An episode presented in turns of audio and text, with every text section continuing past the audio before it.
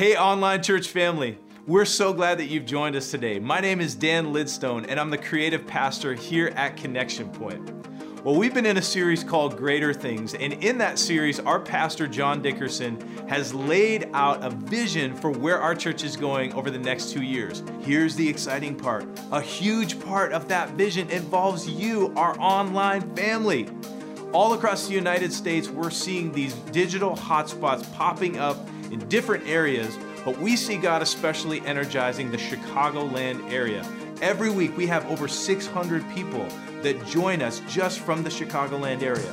So we need to hear from you. We don't quite know who you are, but we would love to hear from you. So do us a favor, text the word Chicago to 317 350 1996. Just text us, we'll be in touch with you because we have some special things planned for you. Listen, if you're joining us from another area of the country, we still love you. We're still interested in hearing from you, and you can do this. You can fill out a connection card during the service today. Well, we're so glad that you've joined us today. We can't wait to see what God does. We believe He's going to do greater things, and we're so glad that you're with us in that vision.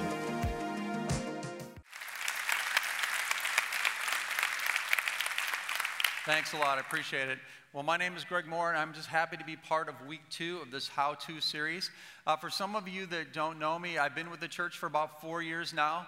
Uh, prior to coming here, I was spending about 20 years in automotive industry, and then felt God's calling me into ministry, and went to seminary as part of that time. My last five years in auto industry, I was attending, attending seminary and left that position and went to work for a church in Michigan, and then four years ago came here. So it's just been a great time appreciate all of you and just the opportunity to be at Connection Pointe and to just see the great things that God has done and is going to do here is just quite the privilege. So, today I had the opportunity, as I said, to talk about this how to series, and I'm going to talk about how to have peace in your life. And we're going to take a look at Philippians chapter 4 in a moment. But the Apostle Paul in that chapter provides us a formula, if you will, for how to have peace in our lives. And as a person in the business area that I was in in automotive, when you would go to Ford, they would say, In God we trust, all others bring data. And so I like this idea of a formula that you can get out of the Bible that can help us to find peace in our life.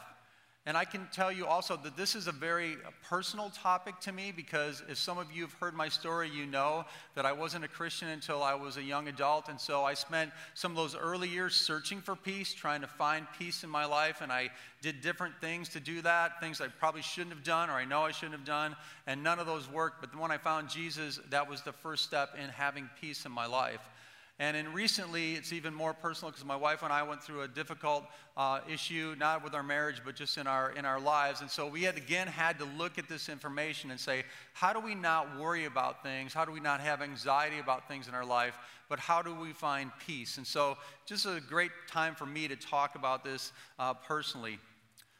Well, as I was looking at this sermon and writing about it, I read this uh, article from a young pastor that he had written, and I'm just going to give you a paraphrase of it. But after a very long and uh, boring sermon, the church members were filing out of the church, and as they were walking past the pastor, they were just shaking his hands, and not many people were saying much about the sermon. But at the end of the line, a person who was very thoughtful stopped the pastor and said to him, uh, Pastor, today your sermon reminded me of the peace and the love of God. And the pastor was a little bit taken back because no one had said much to him. And he said, Well, why do you feel that way? And the person said, Well, reminded me of the peace of God because it passed all understanding.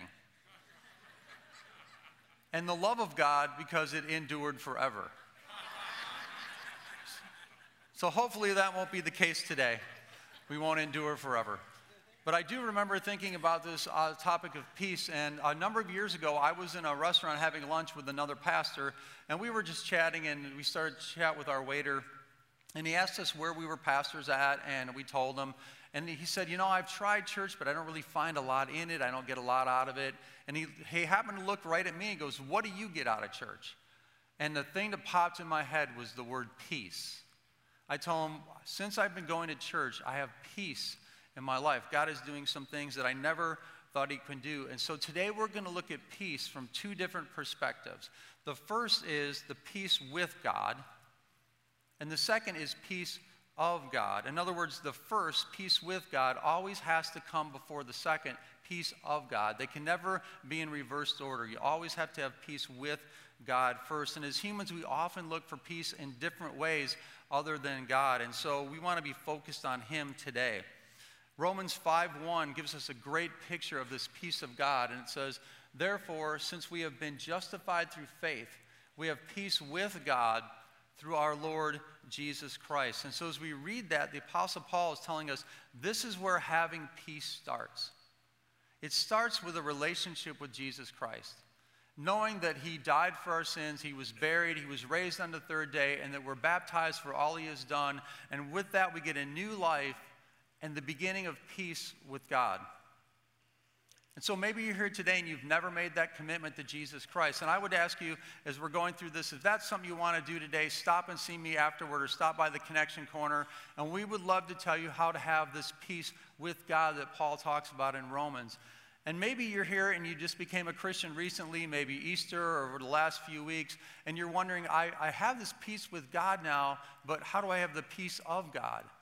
And that even applies to some of us who, as I said earlier, have been Christians for years because I still sometimes struggle how do I have the peace of God in my life? Several years ago, I had the opportunity to talk to a group of high school students at a baccalaureate that my son was part of as he was graduating from high school. And it was a great opportunity for me because there was 500 students in this class and most of their parents were there. And so I had five minutes. And so I took five minutes to share what it looked like to have peace with God. And I talked about who Jesus was and the fact that they needed to accept Jesus as their Savior and what that should look like when they went into college if they were Christians. And so, as part of that, after I got done, I had talked about the fact that I was now in ministry and the different things that had happened in my life. And a dad stopped me that I had actually coached his son in Brighton Youth Football. And he came up to me and said, man, I didn't know your story from your past. I didn't know you'd gone into full time ministry, but I need to talk to you about my younger son who was graduating that year. And I said, Yeah, what's going on? He said, what he, he kind of told me some of the things that were happening and i already knew those things from my son he was struggling with some addictive issues and i said yeah i've, I've heard that through jeff my son and he goes but what can we do to help my youngest son I said, I don't think there's anything you and your wife can do. I think it's going to start with a change in his life, is going to start with Jesus Christ. He first and foremost has to come to know Jesus, to have this peace with God. And he said, Yeah, that's what my older son, who had become a believer in college, told me. But he, he said again, What can we do to help him? And so I said, I think you need to start attending a church, start asking God these questions. And so he started actually attending the church that I was at at the time. And over a short period of time, he put his faith and his trust in Jesus and became a follower of Jesus Christ. And I want to kind of weave his story through as we talk today because his story really talks a lot about how he went from this non believing person to a person who was following Christ and how peace became this major part of his life. But the point I want to make right now is this that there's no real peace, no true inner tranquility, no true um, restfulness unless we have this relationship first and foremost with Jesus. Only Jesus can open the door to peace through relationship with God. And that's what we saw in Romans 5 1. Without Jesus, there is no way to peace in our lives. Recently, I was reading about a young man who was eager to grow in his Christian life, his Christian faith, and he got out a piece of paper. And on this piece of paper, he made a list of all the things that he would do for God. And he wrote down the things he would give up, the ministries he would want to be part of, all the things that he thought he should be doing. And he took that piece of paper and he laid it on an altar. And after he did that, he didn't have the joy and the peace in his life that he really expected he would have. And so he thought, I'm going to do this again. So he got another piece of paper and he wrote even more things on it what he would do, what he wouldn't do. And he took that longer list and he again laid it at the altar. And again, he still felt nothing. And so he went to a pastor and he told him what he was doing. And the pastor said this to him Why don't you take out a blank piece of paper, sign your name to it, and put that on the altar? Because it's not about what we do for God. It's about what he's done for us. And we just simply need to give our lives wholly and completely to God through Jesus Christ with nothing else on that piece of paper. Just a blank sheet saying, God, here I am. How do you want to use me? And when he did that, he had peace with God and more of a peace than he'd ever had in his life for those of us in this room, God never promises a trouble free life for us, even when we are walking with Him, when we have a relationship with Him. Jesus said, I have told you these things so that in me you may have peace. In this world you will have trouble, but take heart. I have overcome the world. So Jesus is saying, in Him we can have peace. In the midst of all the troubles that we're going to face on a daily or weekly issue in this world. And Jesus faced a lot of troubles himself. Maybe you've heard the story of the Winchester Mansion. I think we have a picture of it here. I visited one time when I was in San Jose, and it's this massive home that was built by Sarah Winchester, who was the widow of the man who owned Winchester Gun Company, where they, they made guns. It's about 38 years project to build this home. I think it went from the late 1800s to the early 1900s. And if you were to go in this home, you would have heard the story about how this was like a 24 7 construction project. For 38 years, there were carpenters and plumbers and all kinds of people, and they're constantly building in this house. And the, and the reasons are varied. People don't really know, but some people think that she did this because she was afraid that ghosts would attack her that were killed by the guns her husband had made. Other people thought that she simply thought, as long as I'm building this house, I'll live forever. As long as I can keep building, I will stay alive. But if you go into this mansion, there are something like 10,000 windows, many doorways and stairways, and sometimes these stairways actually lead to nothing.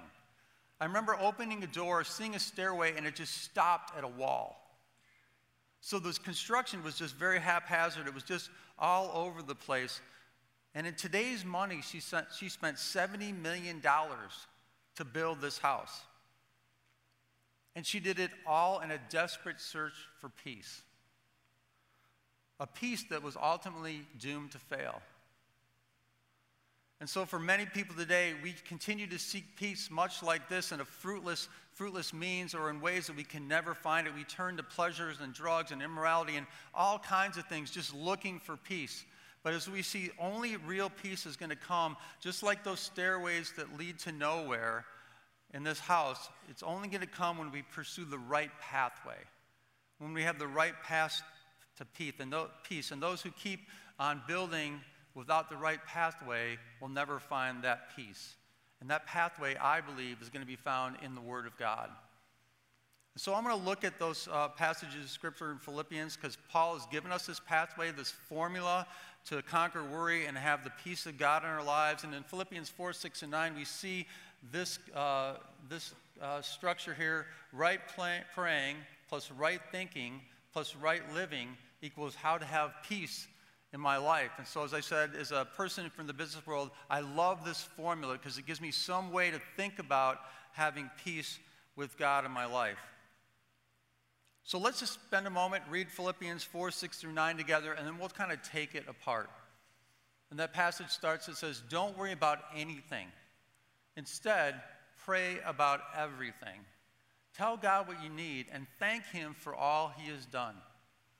Then you will experience God's peace, which exceeds anything we can understand.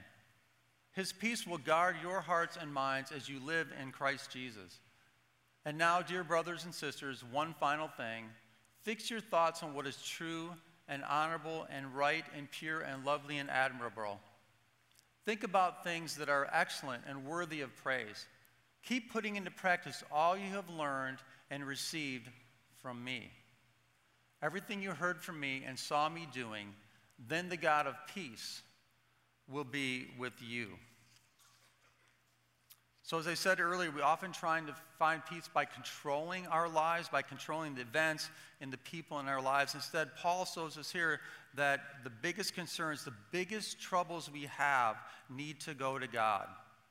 That the biggest stressors in our lives just simply needed to be handed over to God, and we need to trust Him with those big things in our lives. We need to say, God, I trust you to take care of these. Because to be at peace, we must give our burdens our troubles, all the things that make us anxious over to God.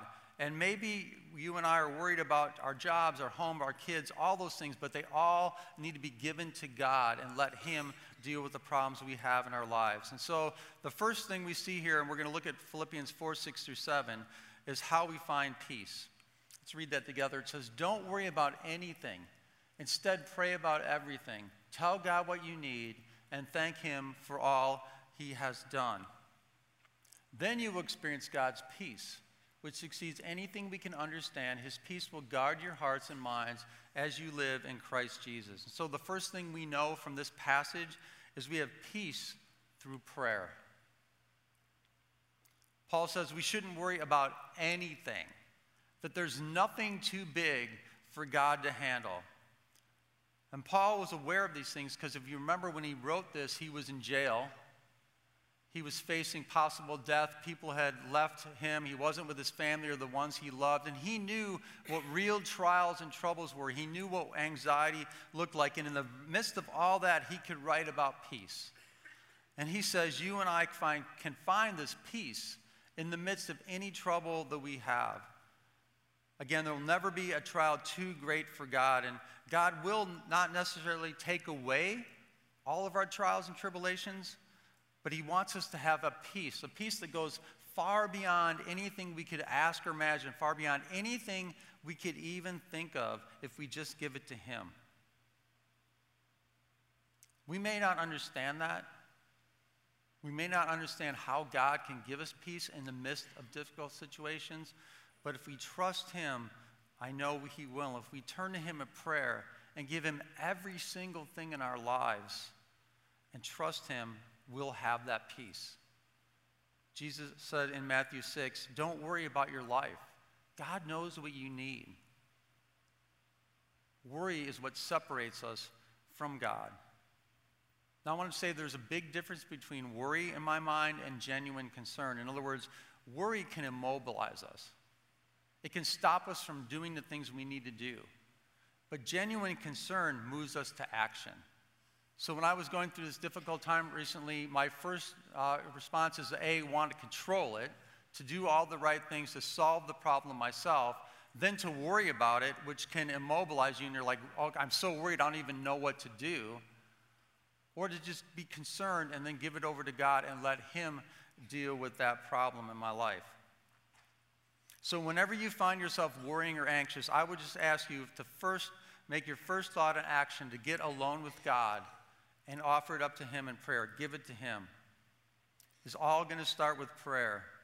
Peace is going to be finding tranquility, restfulness, quietness in your soul in the midst of those troubles and loving God through those troubles. So, Paul's advice then first is to turn our worries into prayer by praying about everything and realizing that God is big enough to solve those problems and to just give Him those things with thanksgiving. That was the other part of the passage. We want to be thankful to God when we pray to Him. In other words, we want to say, God, I am thankful for my life, for the things you're doing, not God, you owe me to take care of this problem. It's a thankful heart that God wants from us in the midst of these difficult times.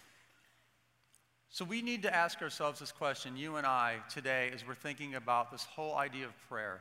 How much time do you spend in prayer every day or every week? And if there are anxious moments in your life, do you give them to God in prayer? Do you ask God, take these things from me and deal with these issues for me? Paul says that's the first thing we can do, and then we'll have, it's the beginning of having peace. So after accepting Jesus, my friend started to pray he began asking all of us to pray for his son, and prayer became a big part of his life. But even though he was praying for his son, he was still very concerned with what was happening in his life, and he still was trying to help him in different ways. And his son continued to have problems. He was arrested, he went to court, he spent some time in jail. But through prayer, his parents were beginning to have peace in their lives that God was trying to do something in the life of their son and that they couldn't control what he did, anyways, and that they simply needed to give it all over to God, and that God's promises would prevail in the life of their son and in their lives. And this, as I said, gave them peace, and I know because they told me they were coming to more and more peace with what's happening in their lives and in the lives of their son. But at this point, their son still would not turn to Jesus and have peace with God. So the second part of our formula we find in verses 4, 8, and 9, and it says this And now, dear brothers and sisters, one final thing. Fix your thoughts on what is true and honorable and right and pure and lovely and admirable. Think about things that are excellent and worthy of praise. And we have peace when we focus our minds on the right things of God. That's what we see in this passage. If we just focus our minds on the right things of God, that will lead to peace. What we think about is going to determine how much peace we have. If we think about the things that are lovely and true and admirable, the things of God will tend towards peace. And so Paul is saying here reprogram your mind. Stop thinking about the things that you're worried about and the things of the world and think about the things of God. Program your mind to do that. Because if we focus on our troubles, there's no peace. But if we focus on God, and His things, we begin to have peace. As I was thinking about this, I saw a survey on worry, and that survey said that only 8% of the things that people worry about were legitimate matters of concern. In other words, 92% of the things we worry about are either imaginary, never happened, or involve matters over which we have no control in our lives anyway. So if we're stuck in worry mode, a place where we have no control, and we're filling ourselves with that mindset, we can't live out the mindset that God wants us to have. We can't live out the things of God in our lives. And so my friend, he kept praying for son, but he did more than that. He did all he could think about to think about the things of God. And so he started reading his Bible, he joined a small group, he began to, uh, to focus his mind on God and his promises. And he kept trusting that God would take care of all these trials that his son and his family were going through in his timing. And he could do this because he was building his life on the trust of God, on the right things of God, and he was moving more and more towards trusting him with his life. And I remember him sharing this with a group, sharing the Word of God with his group and the things he was learning. And then he began to reach out to other people he began to try and share with people outside of the group. And, and God was drawing he and his son in his perfect timing as we look back now. And because of that, he was having peace with all that was happening in their lives. And it doesn't mean that he wasn't concerned, as I said earlier. He was sharing it with the group. He was getting people to pray. He was doing all the things he knew that he could, he could do and control. He was still talking to his son, but he was con- putting those concerns to action through prayer and through God's word. And so the third part then of our little formula here is we focus our thoughts on God and the things of God, and then we put them into practice. Philippians 4 9 says, Whatever you have learned or received or heard from me or seen in me, put it into practice, and the God of peace will be with you. So, this third part is we have peace when we live out our faith. When we live out our faith. See, it's not just enough to come and hear a sermon about peace. It's just not enough to read the Bible about peace. We have to live out what the Bible says. James said we should become doers of the Word of God. Because it's easy for you and I to read our Bible, put it down, and forget it, isn't it? I used to do it all the time. I'd read my Bible in the morning, I would go to Johnson Controls, issues would come up with the customers or whatever was happening, and before I know it, I'm in high control mode. And I've forgotten what the Word of God says. Or I would leave a sermon and have all these other worries, and that's what I would begin to think about. And it was so easy for me, and maybe for you, to just live under my own power, to try to control things, to forget everything I'm learning, and just try to do things on my own.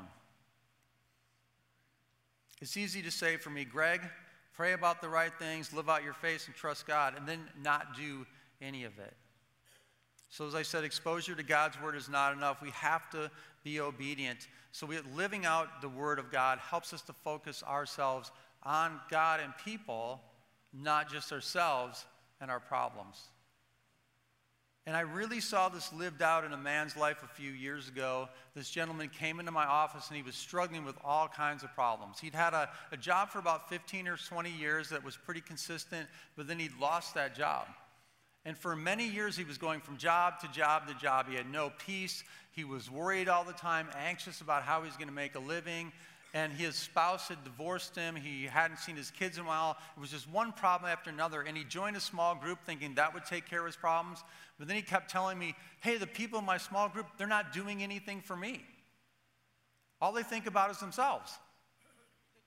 So I asked him, well, what are you doing for them? Are you living out your faith? And so we began to look at this formula. And he began to try to live this kind of life where he was praying, putting the right things in his mind, and then living out his faith. And he began to serve the people of his small group. He began to serve in the community. He started putting other people above himself. And before you know it, you started seeing joy and peace in his life. Shortly thereafter, he found a job, and I know that he still has that job today, years later. He was introduced to a woman, and now he has a new spouse, and that marriage is going strong. But all of this because he really decided that he was going to trust God with his life and begin to try to do all the right things that it would take to have peace in his life, to be a doer of the word, to love God and to love people with all that he had. As I think about this, it sounds counterintuitive, doesn't it? To trust God just thinking that he'll take care of everything instead of having to control it myself. But if you're walking with the Lord, if you're obeying his commands, and you're in his word and, then you have peace with God, you will have the peace of God as you begin to do these things in your life. And whenever we disobey and try to live under our own power, it only comes back to haunt us because we begin to lose that peace which we're gaining as we follow God. And I know for myself in my own life that a lack of peace is a sure sign that I am not following God, that I'm not living out my faith that I'm not praying enough, that I'm not in the Word enough, that I'm not thinking the right things, and I'm trying to direct my life again on my own and have no peace. So, today as we leave, I just want to give you three guidelines that you can think about uh, for your life. If you desire this peace of God in your life, do these three things. First, surrender your life to God. Just give it all to God. Say, My life is yours completely. Take that blank piece of paper and just write your name on it. Say, Lord Jesus, I'm yours. Do what you want with me. Accept him, obey him, and make him the Lord of your life. Second, be persuaded that God is fully in control of everything. Everything. And that he can control everything. And as you just read his word, as you start to think about right things, he'll convince you yes, I am all powerful and I am in control of everything.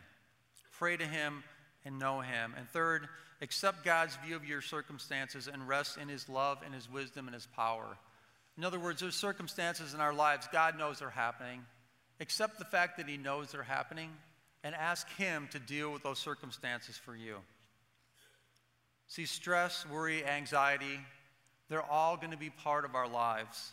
But how we deal with those things is completely up to each one of us and how we're going to have peace in our lives. Are we going to choose the Bible's formula for peace?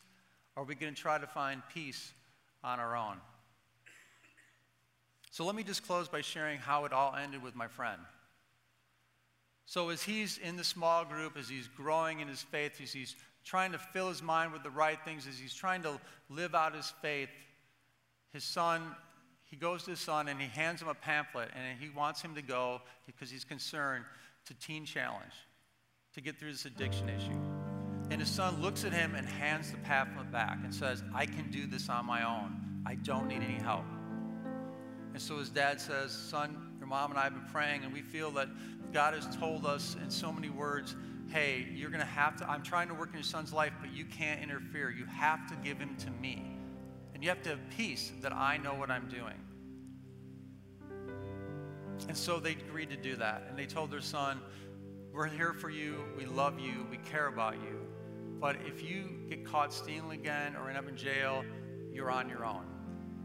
We'll go to court, we'll sit in the courtroom, but you're going to have to get a public defender. You're going to have to deal with these issues on your own because we believe that God is trying to do something in your life and we don't want to interfere with that.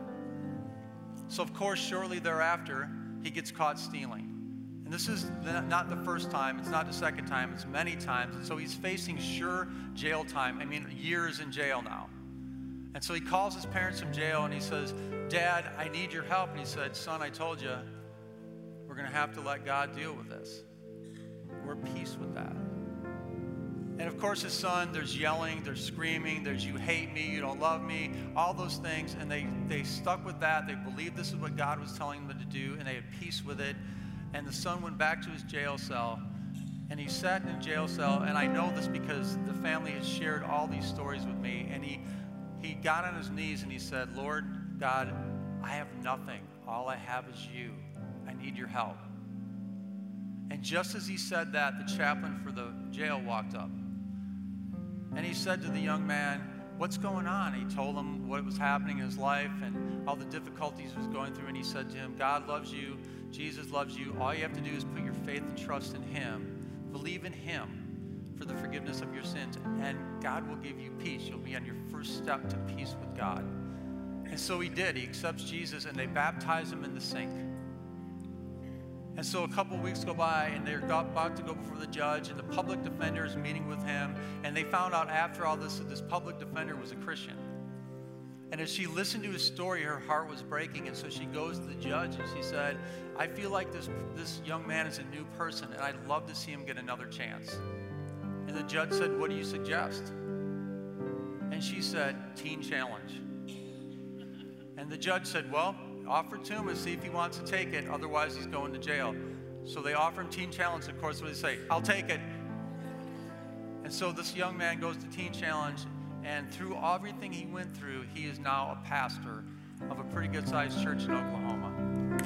Amen. Yeah.